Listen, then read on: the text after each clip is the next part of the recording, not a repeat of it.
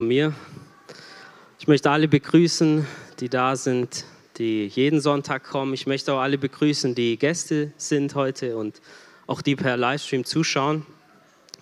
Ich freue mich wirklich, euch zu sehen und es ist schön, wenn wir gemeinsam Gott anbeten können. Und ich möchte euch einladen, nochmal aufzustehen. Wir wollen für Gottes Wort beten.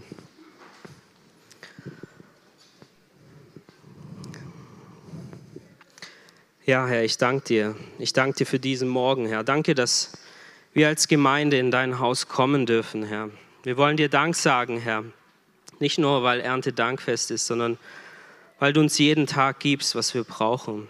Herr, dass du uns auch deinen Sohn geschenkt hast. Wir danken dir von Herzen, Herr. Und ich bitte dich, dass du zu uns redest jetzt auch durch dein Wort, dass du dein Wort uns offenbarst, Herr, dass du mir hilfst, Herr, dass ich dein Wort verkünde, Herr, und dass du uns das sagst, was du sagen möchtest. Ich bitte dich, dass du unsere Herzen auftust, unsere Ohren auftust, Herr, dass du zu uns sprichst, Herr, zu uns, zu unserem Herzen.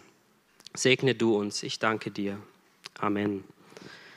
Ihr dürft Platz nehmen. Ja, wir haben ja schon einiges gehört. Wir feiern heute Erntedank und wir danken Gott für alles, was, was er uns gibt. Und ich glaube, wir haben alle genug Grund, ihm zu danken. Wir danken ihm für die Versorgung, wir danken ihm, dass er uns ja, täglich Brot gibt und dass wir alles haben, äh, ja, was äh, danken für alles, was wir haben. Und das heißt auch in der Bibel, wer ihm Dank opfert, der ehrt Gott. Und das wollen wir auch wirklich tun, ihm Danke sagen. Nicht nur heute, sondern jeden Tag.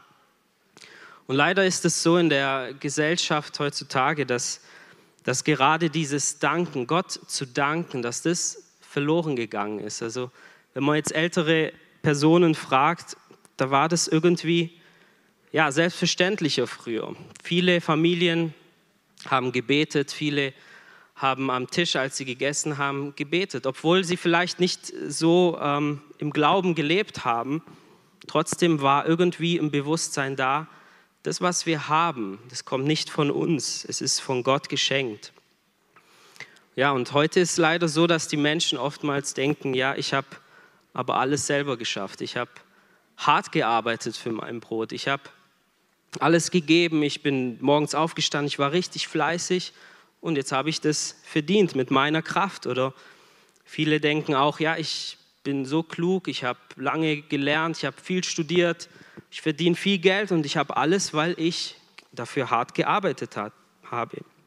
Ja, aber wer hat uns das alles gegeben? Wer hat uns die Kraft gegeben? Wer hat uns die Gesundheit gegeben, dass wir jeden Morgen aufstehen können? Wir können nicht einen Muskel schaffen. Wir können uns nicht selber gesund machen. Oder wer hat uns den Verstand geschenkt? Wir können nicht eine Zelle im Gehirn selber produzieren. Auch das hat uns wirklich Gott geschenkt. Und ich denke, wir können alle dankbar sein, jeden Morgen, wenn wir aufstehen können, wenn wir gesund sind. Ist nicht immer selbstverständlich. Wir können jeden Morgen dankbar sein, dass er uns Leben gibt, dass er uns Kraft gibt und Gesundheit. Und deswegen heißt es auch in Matthäus 4, Vers 4, der Mensch lebt nicht vom Brot allein, sondern von jedem Wort, das aus seinem Mund kommt. Wir leben nicht nur von dem Brot, von dem physischen Brot, das wir haben, das wir essen. Nicht davon leben wir, sondern aus Gottes Wort heraus, dass er Leben uns zugesprochen hat, dass er uns Gesundheit geschenkt hat, dass er Gnade mit uns hat. Von jedem einzelnen Wort. Und deshalb feiern wir heute eigentlich ein zweifaches Erntedankfest. Einmal für das, was er uns gibt, für das physische Brot, für das Essen, das wir essen müssen. Aber wir feiern auch Dank, weil er uns auch geistlich gesehen Brot schenkt. Er schenkt uns geistliches Brot, das Wort Gottes. Und wir wissen aus der Bibel, dass Jesus dieses Brot ist. Und das ist auch das Thema dieser Predigt heute Morgen. Jesus, das Brot des Lebens. Und ich möchte vorlesen aus Johannes Kapitel 6 von Vers 35 bis 40. Jesus aber sprach zu ihnen, ich bin das Brot des Lebens. Wer zu mir kommt, der wird nie mehr hungrig werden. und wer an mich glaubt, der wird nie mehr durstig werden. Aber ich habe es euch gesagt, dass ihr mich gesehen habt und doch nicht glaubt. Alles, was mir mein Vater gibt, das wird zu mir kommen. Und wer zu mir kommt, den werde ich nicht hinausstoßen. Denn ich bin vom Himmel herabgekommen, nicht um meinen Willen zu tun, sondern den Willen dessen, der mich gesandt hat. Das ist aber der Wille des Vaters, der mich gesandt hat, dass ich nichts verliere von allem, was er mir gegeben hat, sondern dass ich es auferwecke am letzten Tag. Denn das ist der Wille dessen, der mich gesandt hat, dass wer den Sohn sieht und an ihn glaubt, ewiges Leben hat. Und ich werde ihn auferwecken am letzten Tag. Amen. Hier sagt Jesus, er ist das Brot des Lebens. Ich bin das Brot des Lebens. Und wir wissen, im Johannesevangelium sind die berühmten Ich bin-Worte von Jesus. Er sagt zum Beispiel, ich bin das Licht der Welt, ich bin die Tür zum Leben oder der wahre Weinstock. Und hier diese Worte, ich bin das Brot des Lebens, sind die ersten Ich bin-Worte hier im Johannesevangelium. Und hier im ganzen Kapitel 6 oder hier in dieser Geschichte führt Jesus ein sehr interessantes Gespräch mit einer Menschenmenge. Sie reden von dem physischen Brot, von dem himmlischen Brot. Wir, sie, sie reden über das Manna. Ähm, die Menschenmenge spricht auch immer wieder über das Manna und sie sagen, Mose hat uns das Manna gegeben. Ähm, ja, was gibst du uns? Und Jesus sagt aber, dass, dass sein Vater ihnen das wahre Brot gibt vom Himmel. Und der Grund, weshalb sie hier so viel über das Brot sprechen, ähm, das liegt daran, dass ein Tag zuvor ähm, Jesus ein Wunder getan hat. Er hat die 5000 Männer gespeist. Und das müssen wir auch verstehen, dass, ja, weshalb sie hier so viel über das Brot äh, reden. Wir wissen, er hat aus den fünf Broten, aus den zwei Fischen 5000 Männer, dazu kamen noch die Frauen und die Kinder, gespeist. Und er hat vor allen, vor diesen vielen Menschen, hat er ein sehr beeindruckendes Wunder vollbracht. Und es heißt da sogar, dass sie gekommen sind, sie wollten ihn zum König machen. Und ja, es hat sie beeindruckt, beeindruckt aus zwei verschiedenen Gründen. Also erstens, ihr Hunger war gestillt. Sie mussten an diesem Tag nicht hart arbeiten. Für uns ist es vielleicht leicht, wenn wir Brot brauchen, wir gehen einfach zum Bäcker, vielleicht jetzt nicht mehr zum Bäcker, weil es da so teuer ist, aber in den Supermarkt, wir kaufen Brot und wir haben Brot.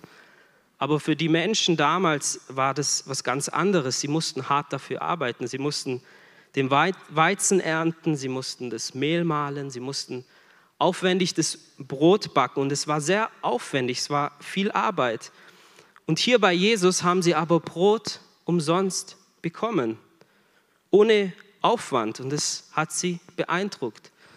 Und zweitens haben sie natürlich sofort als gläubige Juden an die Geschichte von Mose und dem Volk gedacht, als, als Gott sie aus Ägypten herausgeführt hat und ähm, sie in der Wüste waren und sie nichts zu essen hatten und gemurrt haben und Gott hat ihnen das Manna geschenkt, das heißt das Brot, das vom Himmel gefallen ist und jeden Morgen 40 Jahre lang sie so Brot zu essen hatten.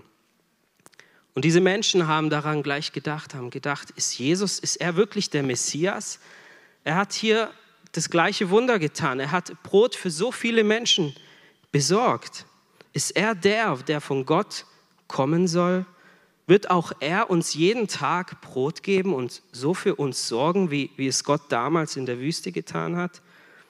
Und es hat sie sehr beeindruckt und deshalb sind sie auch gekommen und wollten ihn zum König machen. Aber das war nicht Jesu Auftrag, dass er menschlich gesehen ein König wird. Und deshalb zog er sich auch zurück. Und dann am nächsten Tag kamen diese Menschen wieder und sie suchten Jesus wieder. Sie sind rumgelaufen und haben gesucht, wo ist Jesus? Und sie haben ihn gesucht, weil sie wieder Brot essen wollten. Aber Jesus erfüllte ihre Erwartungen nicht. Und das lesen wir kurz in, äh, von Vers 24. Als nun die Menschenmenge sah, dass weder Jesus da war noch seine Jünger, stiegen sie auch in die Boote und kamen nach Kapernaum und suchten Jesus. Und als sie ihn jenseits des Sees fanden, fragten sie ihn, Rabbi, wann bist du hergekommen?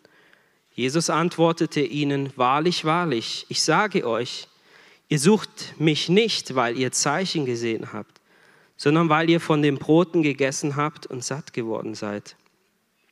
Bemüht euch nicht um die vergängliche Nahrung, sondern um die Nahrung, die bis ins ewige Leben bleibt, die euch der Menschensohn geben wird, denn diesen hat Gott, der Vater, versiegelt. Da fragten sie ihn, was sollen wir tun, damit wir die Werke Gottes wirken? Jesus antwortete ihnen, das ist das Werk Gottes, dass ihr an den glaubt, den er gesandt hat. Ja, Jesus durchschaut diese Menschen, die Menschen, die kommen und wollen wieder essen. Es war ein neuer Tag, sie hatten Hunger, haben gehofft, heute müssen wir kein Brot backen, kommen, wir suchen Jesus, er wird uns wieder zu essen geben. Aber Jesus durchschaut sie gleich und er sagt ihnen, ihr sucht nicht mich, ihr kommt nicht zu mir, Jesus, ihr kommt nicht, um, um das Brot des Lebens zu, zu bekommen, sondern ihr kommt, weil ihr gestern satt geworden seid und ihr wollt wieder essen. Sie sind gekommen, sie sind Jesus nachgefolgt, um etwas zu bekommen. Sie suchten nicht den Geber, sie suchten die Gaben. Und auch das ist für uns, denke ich, eine Warnung. Auch heutzutage sind viele, die, die fragen nach Jesus, um etwas zu bekommen. Sie sagen, Jesus, ich suche dich, ich komme zu dir, damit du meine Kinder segnest. Dann folge ich dir. Jesus, ich komme zu dir, damit du finanziell für mich sorgst. Jesus, ich komme zu dir, ich folge dir nach, damit ich Anerkennung in der Gemeinde bekomme vielleicht. Und so hat es hier auch die Menschenmenge gemacht. Sie sind gekommen, nicht um Jesus, nicht um das Echte zu finden, sondern um die Segnung zu finden. Und Jesus sagt dann, als er das durchschaut, in Vers 27, sagt er zu ihnen, Bemüht euch nicht um die vergängliche Nahrung, sondern um die Nahrung, die in Ewigkeit bleibt. Und er macht hier klar ein Prinzip Gottes, dass, dass wir uns nicht nur um das Vergängliche kümmern. Wir leben alle im, im Alltag und wir haben so unseren Alltagstrott und es geht immer das Gleiche. Man kauft Essen, man isst, man trinkt, man geht arbeiten, man hat das Haus, man hat die Finanz, man hat den Urlaub und man, man lebt so, man kommt so schnell hinein in diesen Alltagstrott. Aber, aber was Jesus hier sagt, er sagt, ihr sollt euch nicht nur bemühen um das Vergängliche, sondern für das, das Ewigkeitswert hat. Und er sagt nichts anderes, wie er es auch schon in anderen Stellen sagt, sucht zuerst das Reich Gottes. Trachtet zuerst nach seinem Reich, denn das Leben ist mehr als, als nur diese Alltagsbeschäftigung. Das Leben ist so viel mehr und deswegen sagt auch Jesus in Matthäus 6, Vers 25 in der Bergpredigt, er sagt zu den Menschen dort, sorgt euch nicht um das Essen, sorgt euch nicht, was ihr essen sollt, was ihr trinken sollt oder um euren Leib, was ihr anziehen sollt. Und er sagt dann, ist das Leben nicht mehr als die Nahrung? Ist das Leben nicht mehr als die Kleidung? Und ich möchte euch fragen, ist das Leben nicht mehr als diese Dinge? Hat das Leben nicht mehr für uns? Wer hat Hunger auf mehr? Wer hat Lust auf mehr? Und Jesus sagt hier, das Leben hat viel mehr für dich, weil Gott mehr für dich hat. Und das Leben ist so viel mehr, liebe Gemeinde. Es ist so lohnenswert, wenn wir für sein Reich leben. Wenn wir für ihn leben, dann leben wir ein Leben im Übernatürlichen. Und das ist nicht langweilig, dann ist Christsein nicht langweilig. Er ist uns nah dann, er, er spricht zu uns, er geht mit uns, er hat Gnade für uns, er, er führt uns in die vorbereiteten Werke, die er für uns hat. Und es gibt so viel Erfüllung. Das Leben hat mehr für jeden Einzelnen hier. Gott hat einen wunderbaren Plan für jeden von uns. Er hat vorbereitete Werke. Und dazu sind wir alle berufen. Jeder, der hier sitzt, ist berufen, für sein Reich zuerst zu leben. Und das meint Jesus hier, dass wir uns nicht bemühen sollen um die vergängliche Nahrung, sondern um die Nahrung, die Ewigkeitswert hat. Doch wir müssen uns entscheiden. Wir müssen uns jeden Tag entscheiden und sagen, Herr, dein Reich hat oberste Priorität für mich. Du sagst, wenn ich zuerst nach deinem Reich trachte, dann sorgst du für alles. Aber dazu müssen wir uns entscheiden. Er wird uns nicht dazu zwingen. Er wird uns nicht dazu zwingen, dass wir nicht zuerst für uns und für die Dinge dieser Welt leben. Er bietet es uns an. Und wenn wir das tun, wenn wir diesen Weg gehen, dann schenkt er uns Leben, dann schenkt er uns wirklich das echte Brot, das echte Brot, das wir bekommen von ihm. Und Jesaja sagt es zum Beispiel so in Jesaja 55, Vers 2. Warum gebt ihr Geld aus für das, was kein Brot ist, und euren Arbeitslohn für das, wovon ihr nicht satt werden könnt? Hört mir doch zu und esst das Gute, dann wird eure Seele am Fetten ihre Lust haben. Ich lese es nochmal. Warum gebt ihr Geld aus für das, was kein Brot ist? Und euren Arbeitslohn für das, wovon ihr nicht satt werden könnt. Hört mir doch zu und esst das Gute, dann wird eure Seele am Fetten ihre Lust haben. Wer möchte das Gute essen? Wer möchte satt werden? Wer möchte das Fette essen, das Gute, was gesund und gut ist für die, für die Seele? Wir werden nicht satt durch das vergängliche Brot.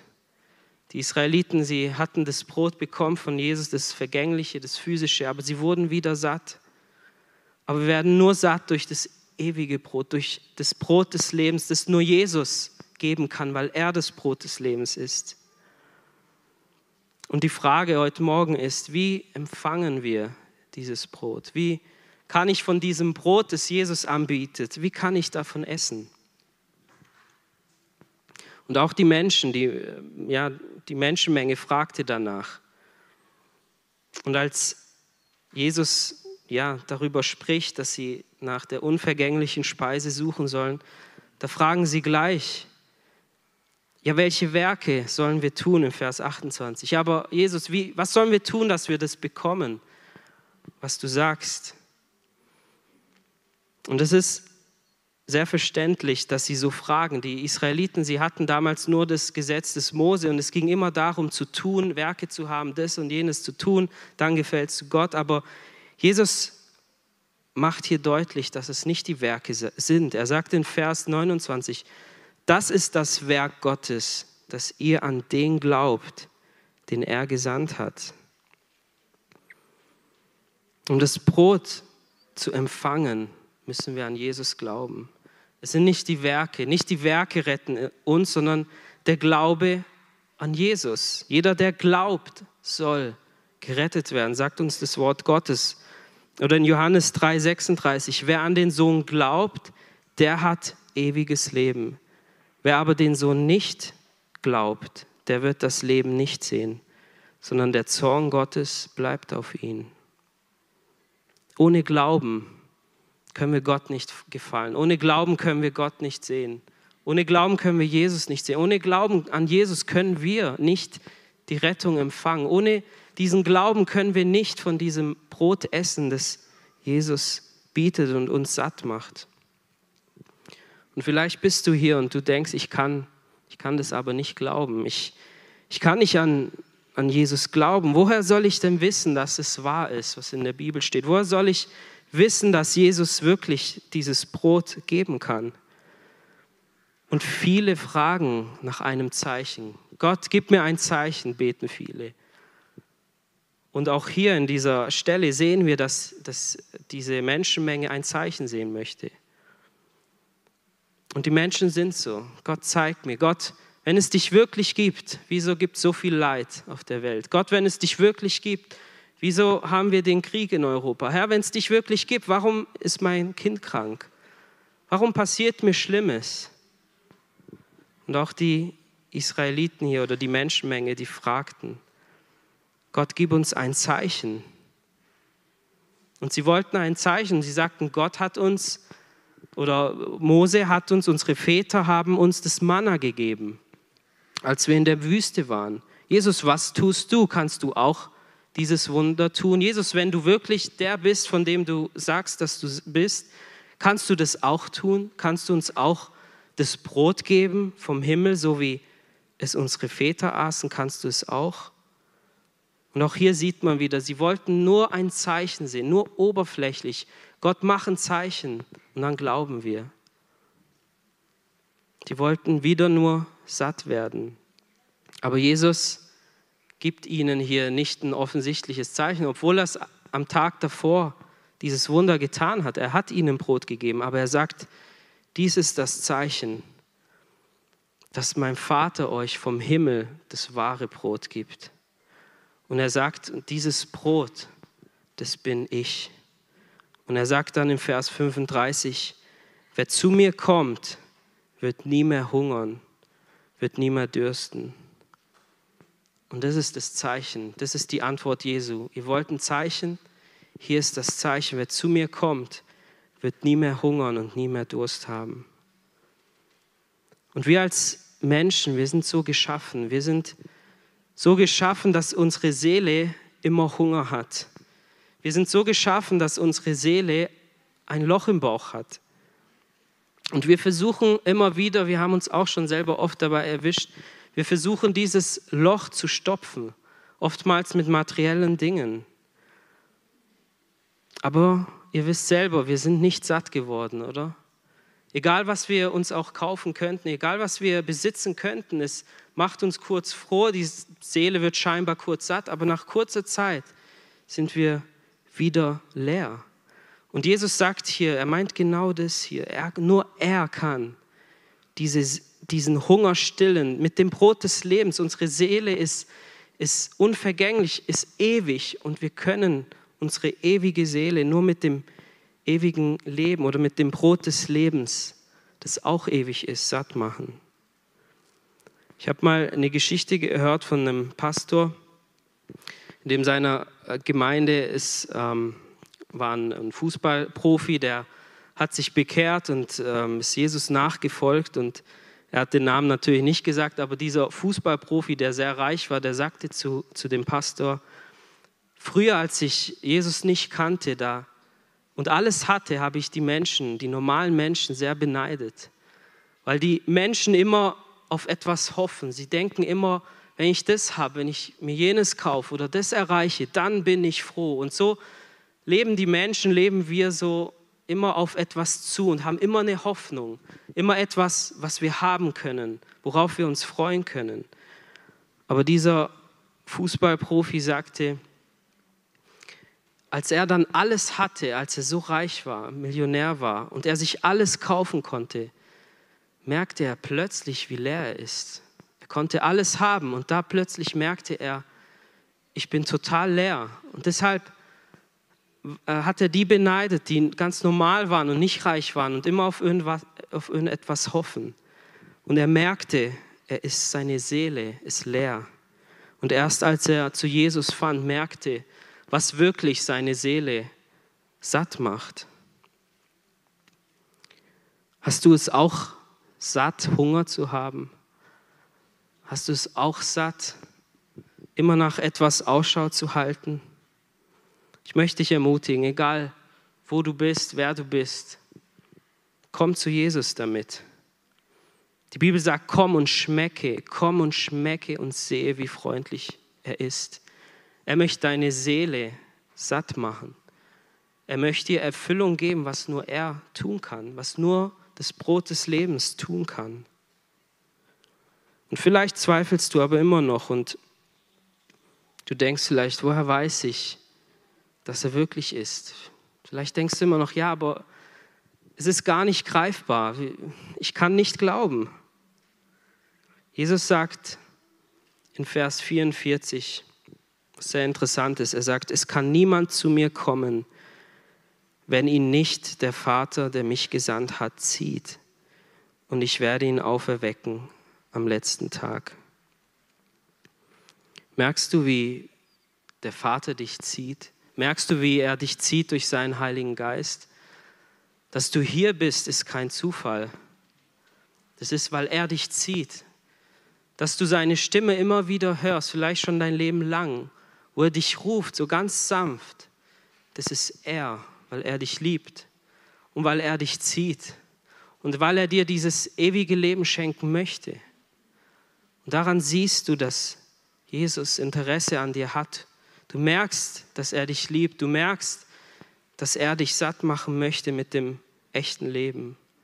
Und ich hoffe, du kannst ihn sehen. Ich hoffe, du kannst auf ihn heute Morgen hören, auf seine Stimme auch hören und ihm Antwort geben. Und ich hoffe uns alle, ob wir glauben oder nicht, dass wir Jesus sehen, wie er ist, dass wir ihn erkennen, dass er der Sohn Gottes ist, dass er für uns gestorben ist, dass er unser Retter ist und dass er lebt und dass er hier ist, dass er wirklich hier ist. Er ist der Sohn Gottes, der in die Welt gekommen ist. Und die Menschenmenge lehnt ihn hier trotzdem ab in dieser Geschichte. Und sie fangen an zu murren und sie sagen, ja, aber ist es nicht Jesus? Wir kennen doch seine Eltern, wir kennen doch, er ist doch der Sohn von Josef. Wie kann er sowas sagen, dass er vom Himmel gekommen ist? Wir wissen doch, wo er her ist und wo er geboren ist. Und sie zweifeln trotzdem weiter an ihm. Aber Jesus bleibt dabei. Er bleibt dabei und sagt, es ist trotzdem so, ich bin das Brot des Lebens. Und dann sagt er etwas, das für viele zum Anstoß wird, in Vers, von Vers 51 bis 56. Dort sagt er, ich bin das lebendige Brot, das vom Himmel herabgekommen ist. Wer von diesem Brot isst, der wird leben in Ewigkeit. Und das Brot, das ich geben werde, ist mein Fleisch das ich geben werde für das Leben der Welt. Da zankten die Juden untereinander und sagten, wie kann er uns sein Fleisch zu essen geben? Da sprach Jesus zu ihnen, wahrlich, wahrlich, ich sage euch, wenn ihr nicht das Fleisch des Menschensohnes esst und sein Blut trinkt, dann habt ihr kein Leben in euch. Wer mein Fleisch isst und mein Blut trinkt, der hat ewiges Leben und ich werde ihn am letzten Tag auferwecken.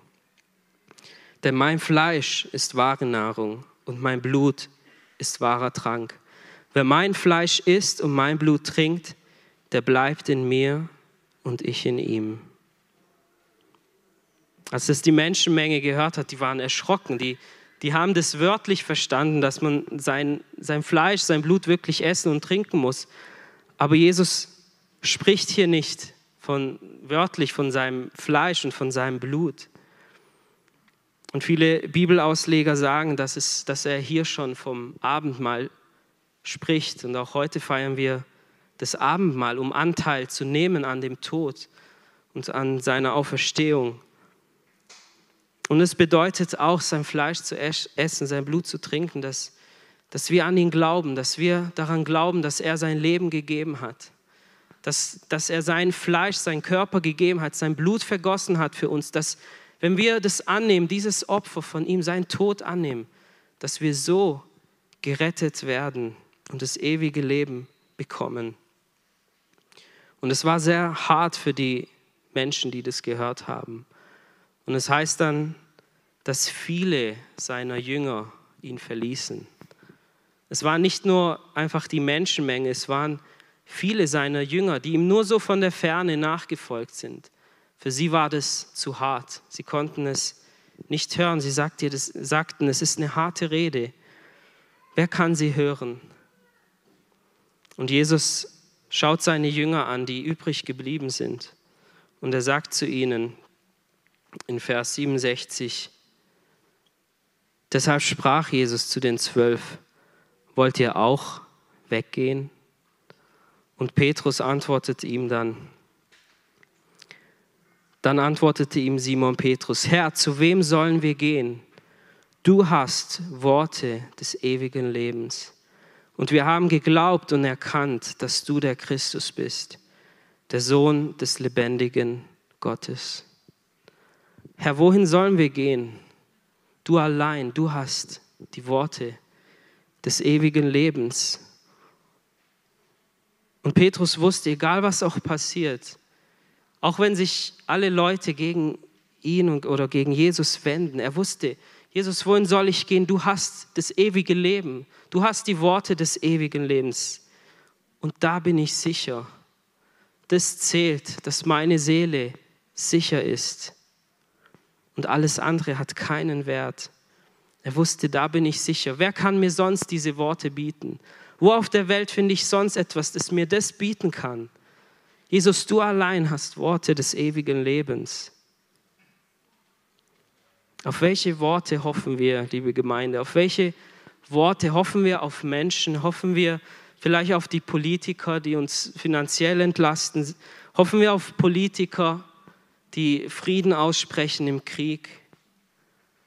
Hoffen wir auf Menschen und denken, wenn sie dies oder jenes sagen, dann, dann geht es uns wieder gut, dann geht das Leben wieder los. Hoffen wir auf unser Geld, wenn wir genug Geld haben, dann bin ich sicher. Aber Gottes Wort macht uns klar, nur Jesus hat die Worte des ewigen Lebens. Nur bei ihm finden wir Sicherheit. Egal was auch passiert, wenn auch die Welt untergeht, es wird nur eins zählen, dass wir in seiner Hand sind, dass unsere Seele in seiner Hand ist. Jesus, du hast die Worte des ewigen Lebens. Wie wertvoll sind uns diese Worte? Wie wertvoll sind uns die Worte, die er spricht? Wie, wie wertvoll sind die Worte, die Jesus hier zu uns spricht in der Bibel? Können wir wie der Psalmist sagen, ich freue mich über dein Wort, wie, wie wenn einer, der, der große Beute macht, der, der alles gewinnt, ist mir das mehr wert als Millionen von Euros. Ist mir das mehr wert als Sicherheit und Frieden.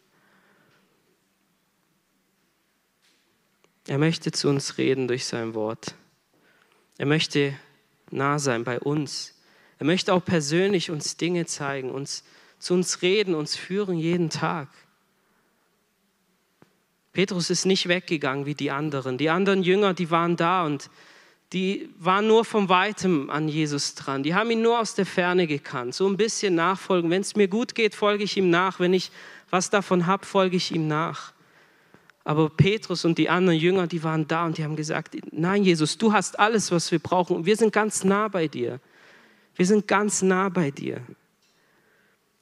Und ich habe mir so überlegt, wie kann ich uns das ähm, ja, erklären, dass wir verstehen, wie, wie wichtig sein Wort ist, wie wichtig es ist zu verstehen, dass nur er die Worte des ewigen Lebens hat. Und mir ist das Bild von, von einem Freund eingef eingefallen. Wir wissen, wenn wir einen Freund haben, mit diesem Freund, mit dem können wir alles reden. Mit, der ist ganz nah, der nimmt an allem teil. Und wir wissen auch, dass dass Mose Gottes Freund war und er redete mit ihm wie mit einem Freund von Angesicht zu Angesicht. Auch Abraham wurde der Freund Gottes genannt. Und das Schöne ist, Jesus hat auch seine Jünger Freunde gesagt, genannt. Er sagte einmal zu, zu seinen Jüngern, ich nenne euch nicht mehr Knechte, denn Knechte wissen nicht, was ihr Herr tut, aber euch habe ich Freunde genannt. Und Jesus möchte uns seine Freunde nennen. Er möchte uns Dinge zeigen, er möchte uns leiten, er möchte zu uns reden. Und auch in Sprüche 18, Vers 24, da heißt es, es gibt einen Freund, der fester zu dir steht als ein Bruder. Wie wertvoll ist uns sein Wort? Wie wertvoll ist uns er, der das Wort Gottes ist, der das Brot des Lebens ist? Ich möchte uns da wirklich ermutigen. Er möchte uns ganz nahe kommen, aber wir müssen auch uns entscheiden für ihn. Sei kein Jünger, der vom Ferne nachfolgt. Sei einer, der ein Freund ist, der ganz nah ist bei Jesus, der sagt, Jesus, du bist mein Alles. Nur du hast Worte des ewigen Lebens, nur du machst meine Seele satt. Und ich möchte euch bitten, aufzustehen. Wir wollen beten, auch das Lobpreis kann vorkommen. Und ich möchte ganz einfach fragen, Vielleicht hast du dieses Brot nicht. Vielleicht kennst du Jesus nicht so als Freund. Vielleicht weißt du nicht, ob er deine Seele in seiner Hand hält. Du bist unsicher und du zweifelst vielleicht, aber ich möchte dich einladen, triff eine Entscheidung heute Morgen.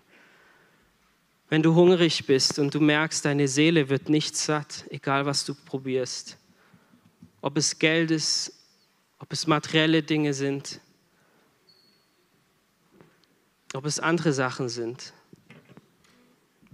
Nur er kann deine Seele füllen. Komm und komm zu Jesus, entscheide dich für ihn. Ich möchte jetzt dafür beten.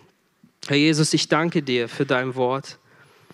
Danke, dass du zu uns sprichst, Herr. Ich danke dir, dass du das Brot bist, Herr, das vom Himmel gekommen ist. Danke, Herr, dass du das ewige Brot schenkst. Ich danke dir, Herr, dass du in unsere Herzen hineinsprichst, Herr, und dass du jeden, Herr, das Gute geben möchtest, das Volle, das, das Echte geben möchtest, Herr. Das ewige Brot, Herr. Du alleine machst uns satt und unsere Seele satt, Herr. Und du siehst, Herr, wenn hier irgendjemand ist, Herr, der dich nur auf, aus, ja, von der Ferne kennt und sich dir nie genaht hat, so wirklich, Herr, und dir nicht kompromisslos nachgefolgt ist. Ich bitte dich, dass du jetzt zu dieser Person sprichst, Herr. Ich bitte dich, dass du jetzt die Herzen überführst, Herr. Ich bitte dich, dass du uns vergibst, Herr, wo wir nach anderen Dingen gesucht haben, die unser Herz, unsere Seele erfüllen. Herr, aber du alleine, Herr, hast Worte des ewigen Lebens.